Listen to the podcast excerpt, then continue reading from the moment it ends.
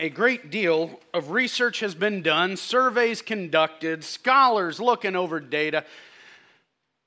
We have found the most motivational image ever known to man. You want to see it? Get ready.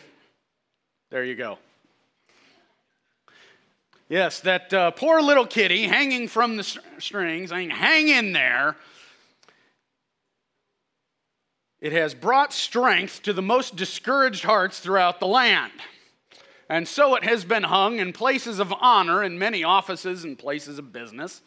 Uh, wherever someone might feel a little bit down, they can cast their visage upon the poor little kitty and uh, gain strength. Not buying it? No? Okay, well, it was worth a shot. Yeah, I uh, we have all these motivational things, that sort of stuff, just trying to get us to lift our spirits. But the simple fact is, sometimes the going is rough, and simple platitudes just ain't enough. We need more. We need reasons to keep on. We need to know that what we're doing matters. We need substance. We need something that's a little bit more than just a simple sentence. Because one thing about humans is we can endure a lot. We can go through a lot of trouble, a lot of suffering, because if we see that there's a point to it, if there's a reason, if there's something that really matters, we can bear up under the strain. We can keep it going. We can all we need is a little bit of light at the end of the tunnel. The book of Hebrews was written to Christians that were feeling pressure, Christians who were suffering, Christians who felt the strain, Christians who needed a reason to keep going. They weren't feeling pressure necessarily from Rome, but from their communities. These early Jewish Christians were feeling the pinch from their families, their friends, and so on. And the pressure was to reject that silly Jesus talk, go back to the way things had been, return to the old ways. Come on, these have served our community well down through the gener- generations. Why would you need to leave it behind for that Jesus fella? This book is written for them. Now, there is a lot that we don't know about this letter. The author is never stated. Sometimes it's been speculated to have been Paul, Apollos, Priscilla, Barnabas, or others. We just don't know. It seems that the author was known to the recipients. There seems to be a familiarity there, but nobody bothered to keep track of it. We know that the recipients were Jewish Christians, hence the name Hebrews. There is an old joke about husband and wife were arguing about uh, you know who it was supposed to make the coffee, and she said, It's in the Bible. You're supposed to do it. He said, What? What do you mean? She opens the table of contents, points to the word Hebrews, and says, There you go. Uh, that's not a reference to coffee, it's a reference to the recipients. Hebrew Christians. But we're not sure where they were. You know, we don't think it was Palestine, the area there with Judea and Galilee. We think it was probably more likely out throughout the Roman Empire, maybe even Rome itself. Like I said, there's some things we just don't know about this book, but the message is known. As a matter of fact, the message comes across very, very clearly to us. To these pressured Christians, it's a book of encouragement. It's a message to stick with Jesus, to refuse to be moved by the pressure, to continue on following Christ. And, you know, now that we're in kind of the back of the New Testament, you're going to be hearing a lot of that because these Christians kept getting pressure and persecution, being told, let it all go.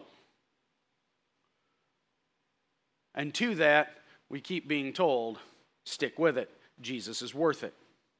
And it's a relevant book for us because we live in a culture that is very happy to support us doing anything we wish to do except follow Jesus. Be who you want to be as long as it's not a Christian. Follow who you want to follow, whether it's a sports figure, some idiot on TikTok, or anything like that. Follow whoever you want to follow, just so long as it's not a Jewish carpenter. Live your life in any way you wish. just so long as you are not bringing glory to God through his son, Jesus Christ. That's the message we keep getting. Sometimes they try to hide it, but friends, that's the message. We feel pressure. So, this book of Hebrews really should resonate with us because it tells us to remain in Christ, that what we are doing matters. This Jesus we follow is worth it. And to encourage us as we follow him, we learn about the greatness of Christ. The very opening of this letter points out how great Jesus truly is. The first few verses go like this Long ago, at many times and in many ways, God spoke to our fathers by the prophets. But in these last days, he has spoken to us by his Son, whom he appointed the heir of all things, through whom also he created the world. He is the radiance of the glory of God and the exact imprint of his nature, and he upholds the universe by the word of his power. After making purification for sins, he sat down at the right hand of the majesty on high, having become as much superior to angels as the name he has inherited is more excellent than theirs. Now, throughout this letter, the old covenant of the law and the new covenant in Christ, they are compared and they are contrasted, and we keep finding out Jesus is greater. At every point, we find out Jesus is better. It's not the type of thing that sometimes you'll see when we compare and contrast stuff. Oh, this is better over here. This one might be about even. That one might be a little better over there. No, at every single point, at every turn, Jesus is greater. The author starts out pointing about prophets. In the Old Covenant, the law, they used prophets. They would call people back to this agreement they had with God. It doesn't really say much about the prophets here because the recipients would have been familiar with them. You know, the Jews knew their prophets. They knew Elijah, they knew Isaiah, they knew them all. And they were great men. Some women even. Well, the great the women were great women, but you know, you know what I mean. But these were people who were used by God to call his people back to him. But you know what? They were mere humans. Elijah was just a guy. Wasn't that different from us? They were used by God to speak to his people, but they were still normal people. They were sinners just like us.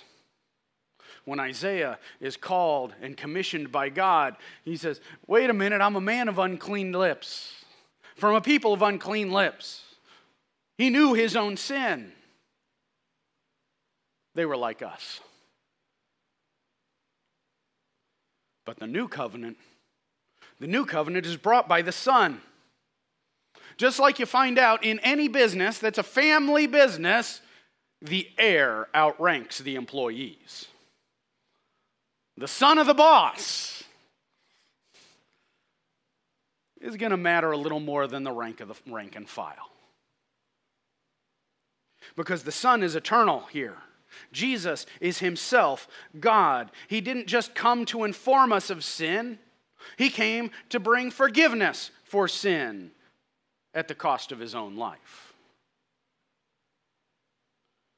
And now the Son, it says, rests at the right hand of God, superior not just to these prophets, but also to the angels in every way. Now, sometimes we Christians, we can get wound up about angels because, you know, angels are a nice, pretty idea. You know, we get this idea of, you know, the people in the white robes with the wings and all of that. You know, every time a bell rings, an angel gets his wings, or something like that.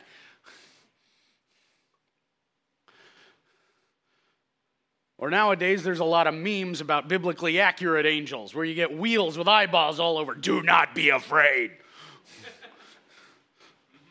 Which, yeah, is a little bit truer to how they're described. You know, the reason angels always tell humans to not be afraid, why? Because they, they're, they're, they're terrifying. You know, they show up, they're heavenly, they're powerful. It's not just, oh, we're surrounded by angels. It's, oh, we're surrounded by angels. But we get, we get so focused on the angels and we forget angels are God's messengers. Jesus, meanwhile, is God's son. There was a tradition in Judaism that the law was given by angels, that God gave it to the angels, the angels gave it to Moses, you know, heavenly UPS, where they actually don't lose the package. You know, can you imagine Moses up there on the Mount Sinai? How'd they bend a stone tablet? No. It,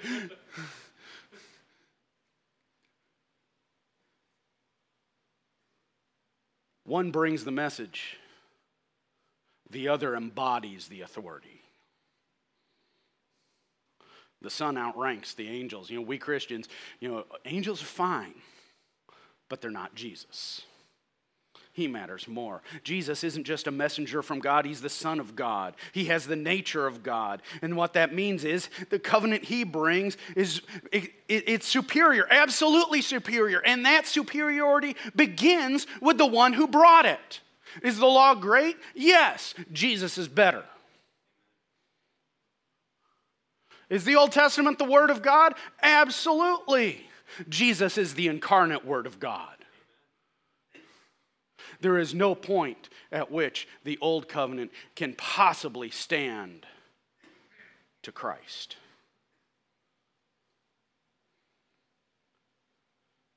And seeking any other means to God is a downgrade. It's not as good. Well, Jesus says, I am the way, the truth, and the life. There's no other way to the Father but by me. And we say, well, you know, Jesus, that's being a little exclusive. Do you have other options? Let me put it like this. Nowadays, any of you rent a car at an airport where they do the thing where it's like, oh, just go pick something out of this aisle? It's kind of nice because you get there and you're like, okay, now I get, you know, I, I get some type of choice, whether I want the beige box or the blue one.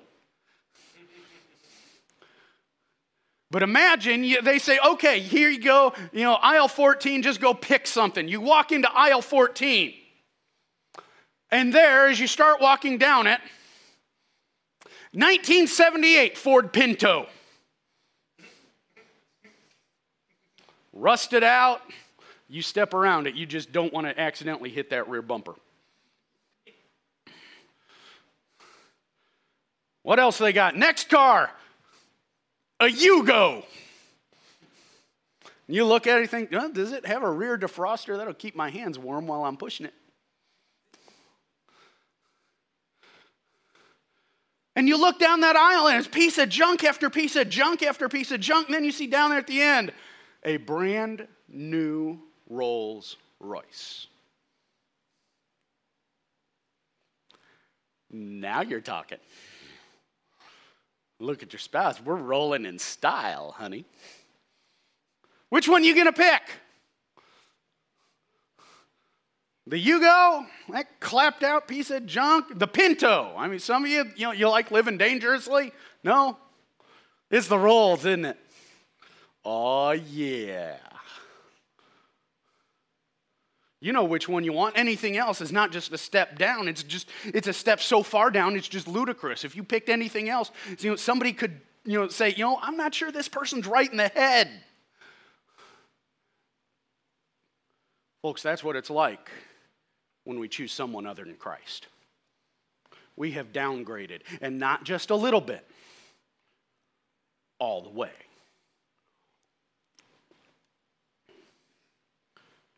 When we have the Son, friends, what more might we desire? No other carries the authority, no other has the knowledge, no other has purchased our pardon. Friends, none is greater than Christ. Why would we look for any other? This message to stick with Christ starts on that foundation that He is greater. And then he spent, the author spends the middle of the book pointing out that what Jesus has done for us surpasses everything else. It's not just that he is greater, but what he did is greater. The old covenant with the law could not possibly compare. We find this in chapter 4. Since then, we have a great high priest who has passed through the heavens, Jesus, the Son of God. Let us hold fast our confession. For we do not have a high priest who is unable to sympathize with our weaknesses, but one who in every respect has been tempted as we are, yet without sin.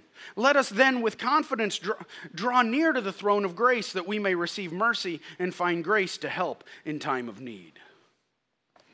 We stick with Christ because he is great, but also because his work is superior.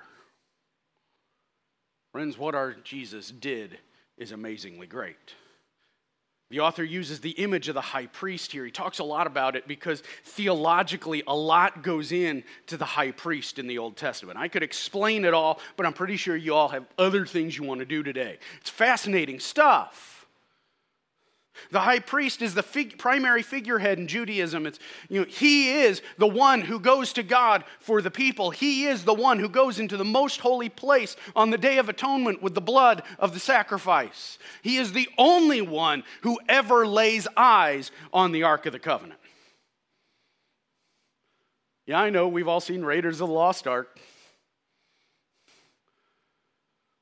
When the ark was moved around by the Jewish people, it was always covered. They were very specific in how they were to move it. They had long poles that slipped through rings on the side. It'd be carried by a very specific family of Levites. The average Jew never laid eyes on it. It was that mysterious to them, it was that holy. And so it was the high priest who would actually interact with it who did the actual atonement work, but he'd have to do it time and time and time again, every year. And the author of Hebrews points out Jesus is the ideal high priest, above and beyond any of those under the law. He experienced temptation, but he did not fail. You see, every high priest, before he went in to offer that sacrifice of atonement had to offer sacrifice for his own sin. Because finally, the high priest was just some guy, a sinner like us. He wasn't perfect. Jesus, however, had experienced temptation but never gave in. He's not some ivory tower academic type sitting in a tall building corner office and, you know, one of those nice tall back leather chairs with, you know, one of those sport coats with the patches on the elbow, sitting in his desk with his fingers like this. You messed up. No, Jesus knows what it's like down here in the trenches with us. He understands the lure of sin. He felt the pull, the pull, but yet he never gave in. And when he calls us to repentance and to righteousness, he knows it's a difficult call.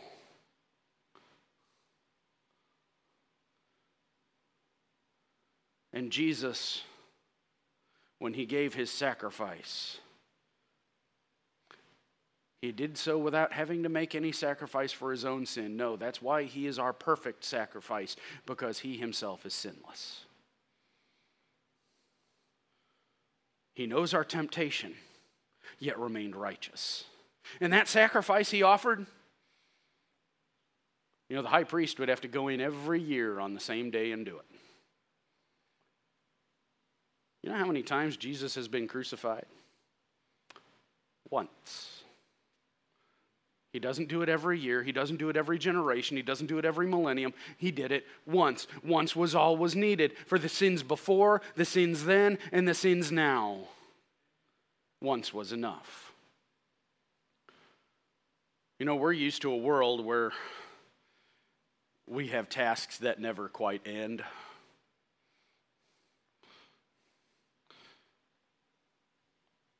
You know, a lot of you, you know, any of you ever spent what felt like all day doing laundry? And then you turn around after doing four, five, six loads, and what is there? More laundry. I've got a dog with long fur. I mean, it's nice, it's soft, it's glorious, it's silky. I mean, she looks like a fashion model. I mean, you, you know, Pantene would use her in their ad. She's that pretty. But you know what I'm always finding around the house? Fur. Everywhere you go, little tufts of Aussie fur. Doesn't matter how much we brush her, doesn't matter. I can vacuum. I, I, yesterday, I kid you not, I grabbed a little handheld vacuum, hit a couple of spots. An hour later, a tuft of fur right in the spot where I hit. You know, they say Australian shepherds really just shed twice a year six months in the summer, six months in the winter. It's true. Some of you, I think, probably had dogs like that. Our work never ends. Jesus did it once, He doesn't have to do it again. It was sufficient, the job is done. He is superior. So we get a better, a longer lasting, a more complete covenant in Him. In every way, it's better.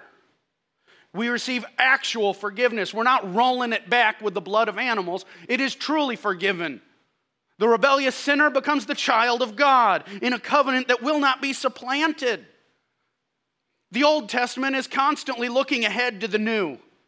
There's little bits here and there pointing out what is to come. Even Jeremiah said, There's going to be another covenant. You know what? We've got that covenant, and there will not be another. God does not have to supplant his son, for his son is sufficient. This is what we will have until the day Jesus comes again. O Lord, come quickly.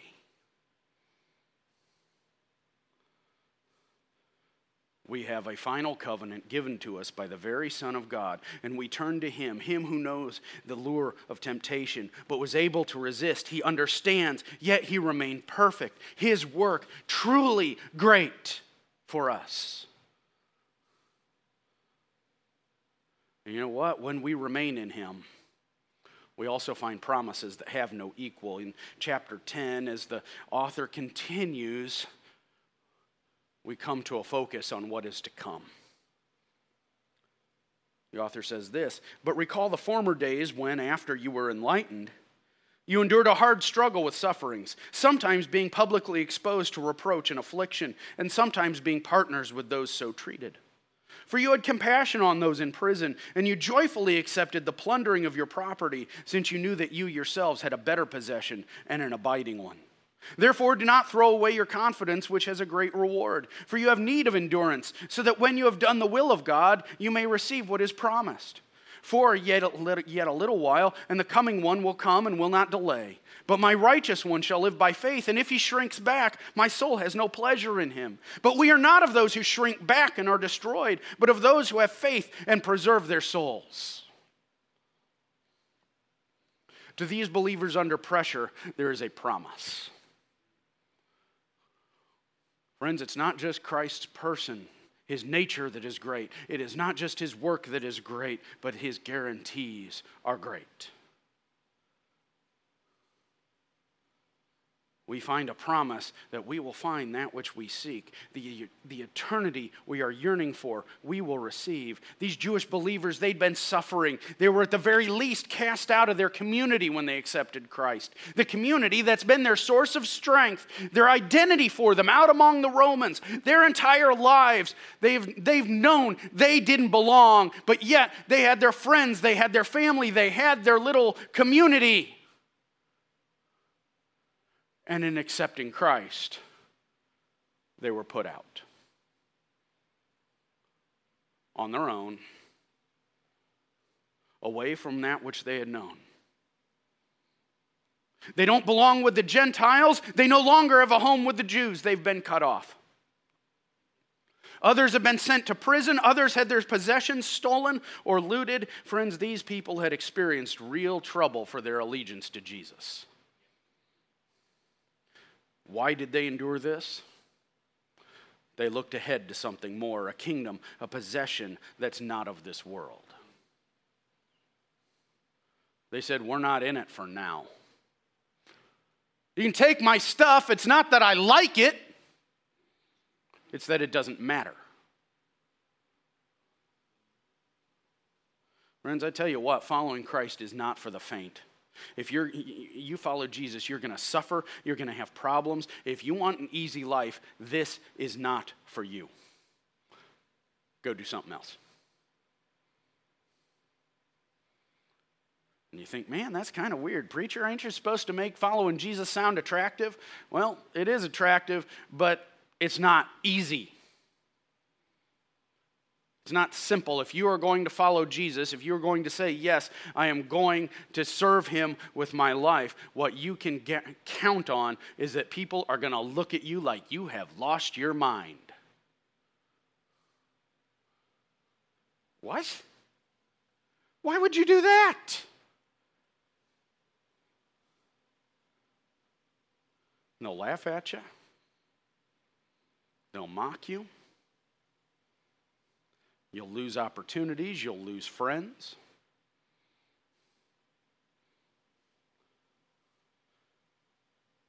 And the author goes on to give examples in chapter 11. The great faith chapter of the Bible by faith, this person did this. Talks about all these people who had faith, who trusted in the promises they received from God, how they left behind the life they knew, how they willingly embraced suffering, some of them being killed in grisly ways. Makes a reference to being sawn in two. We think that was the prophet Isaiah.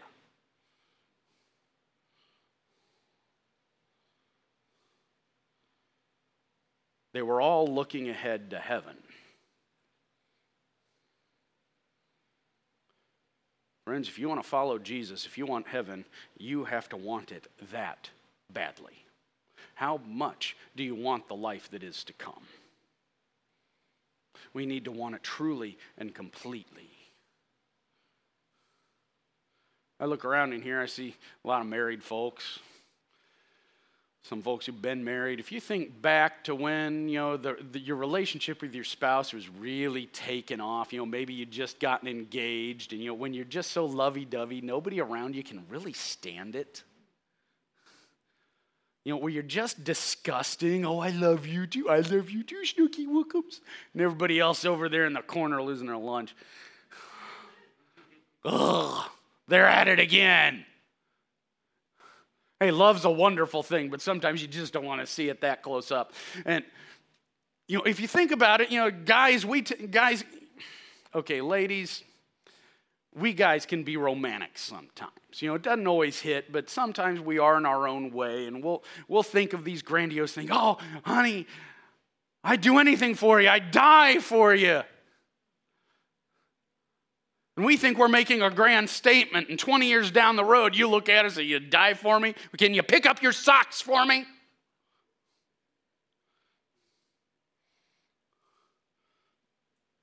We want we say we'll do the big stuff, but you know, will we do the little stuff?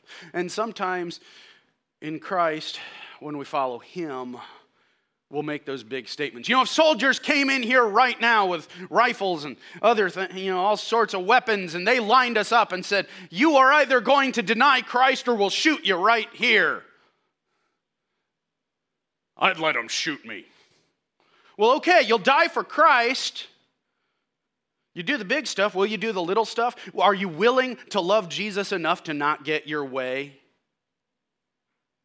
Are you willing to love Jesus enough for something that you are going to take something that annoys you and just let it pass? Are you willing to love Jesus enough to forgive somebody that annoys you? And I tell you, I've dealt with a lot of Christians down through the years, and sometimes it, the answer I get back is no. No. I love Jesus enough to die for him, but I don't love Jesus enough to forgive that person. I don't love Jesus enough to let somebody else have their way. I've got to have my way. I love Jesus, but only if I can have my way. It's sad, really sad, because we make these big, grandiose statements, but we don't often think about what it means day to day. Folks, these people in Hebrews chapter 11, they did the big stuff, but the big stuff is always made of little stuff. You clean the house by picking up a magazine. You follow Jesus by loving your neighbor as yourself. We say we want heaven enough to die for it. Will we want it badly enough to live for it? In the little ways and in the big ways, we resign ourselves, friends, to discomfort even trouble and suffering, so we can have what can never be taken. When you read over chapter 11, it, it, it becomes a beautiful, a beautiful tribute to their courage about how, by standing for God, by, by turning their back on the things of this world, they suffered because they were looking ahead to something that would come that could never be taken away.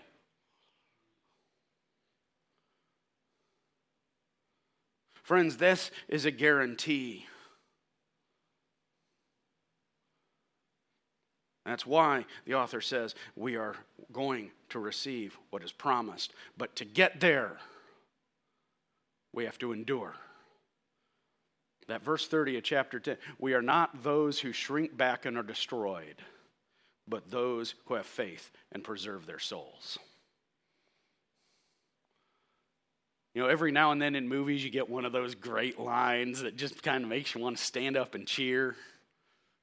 You know, Independence Day when the president's giving his little speech where they all climb into the fighter plane. This is our Independence Day. Yeah! You know, there's real motivating things. This is one of those statements. Are we the ones that when we run into trouble, when there's something that happened we don't like, we throw a tantrum, we step back from the things of Christ? We say, No, I'm not going to do this because I can't endure that. Or do we take a step forward and say, Yeah, this is what I signed up for? I will deal with this, I will endure it because I know where I'm headed. I want heaven. More than I don't want this.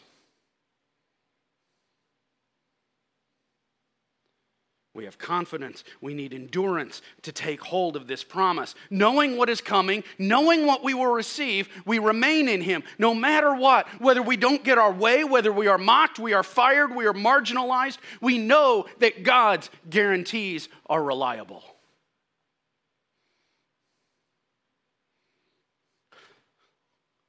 Friends, we are called to stand pat. At one point in the Gospels, Jesus is teaching, and as, his, as, th- as time goes on, he gets a lot of followers and he starts telling them things that we call hard sayings of Jesus, things that are not just hard to understand, but hard to take. And he's making some of those statements, and people start filtering away. They take a step back. They turn around, they walk away. They're, I don't know that I'm signing on for this. And Jesus turns and looks at his 12 disciples. And he asks them a question You too? Are you guys going too? Everybody else is leaving. Are you going to join them? Well, Peter, man, Peter had a mouth on him. But every once in a while, he uses the power for good. and Peter, we see why he, why he kind of becomes the leader of the, of the 12 here when he's the one who responds. He looks at Jesus and says, where else would we go? Only you have the words of eternal life, Jesus. Only you will show us the way. Only you can get us to heaven. Where else are we going to go? We could walk away, but we don't want to give up eternity, Jesus. Where else are we going to go? He already knew Jesus was the way, the truth, and the life. Where else indeed are we going to go? Only Jesus Christ is supreme. Only Jesus has given himself for us, forgiving our sin and recon- reconciling us to God. Only Jesus gives us the, prom- the promise of eternity, and he's going to be good for it. All the wealth in the world, friends, won't buy us a ticket to heaven. You can follow any politician you care to,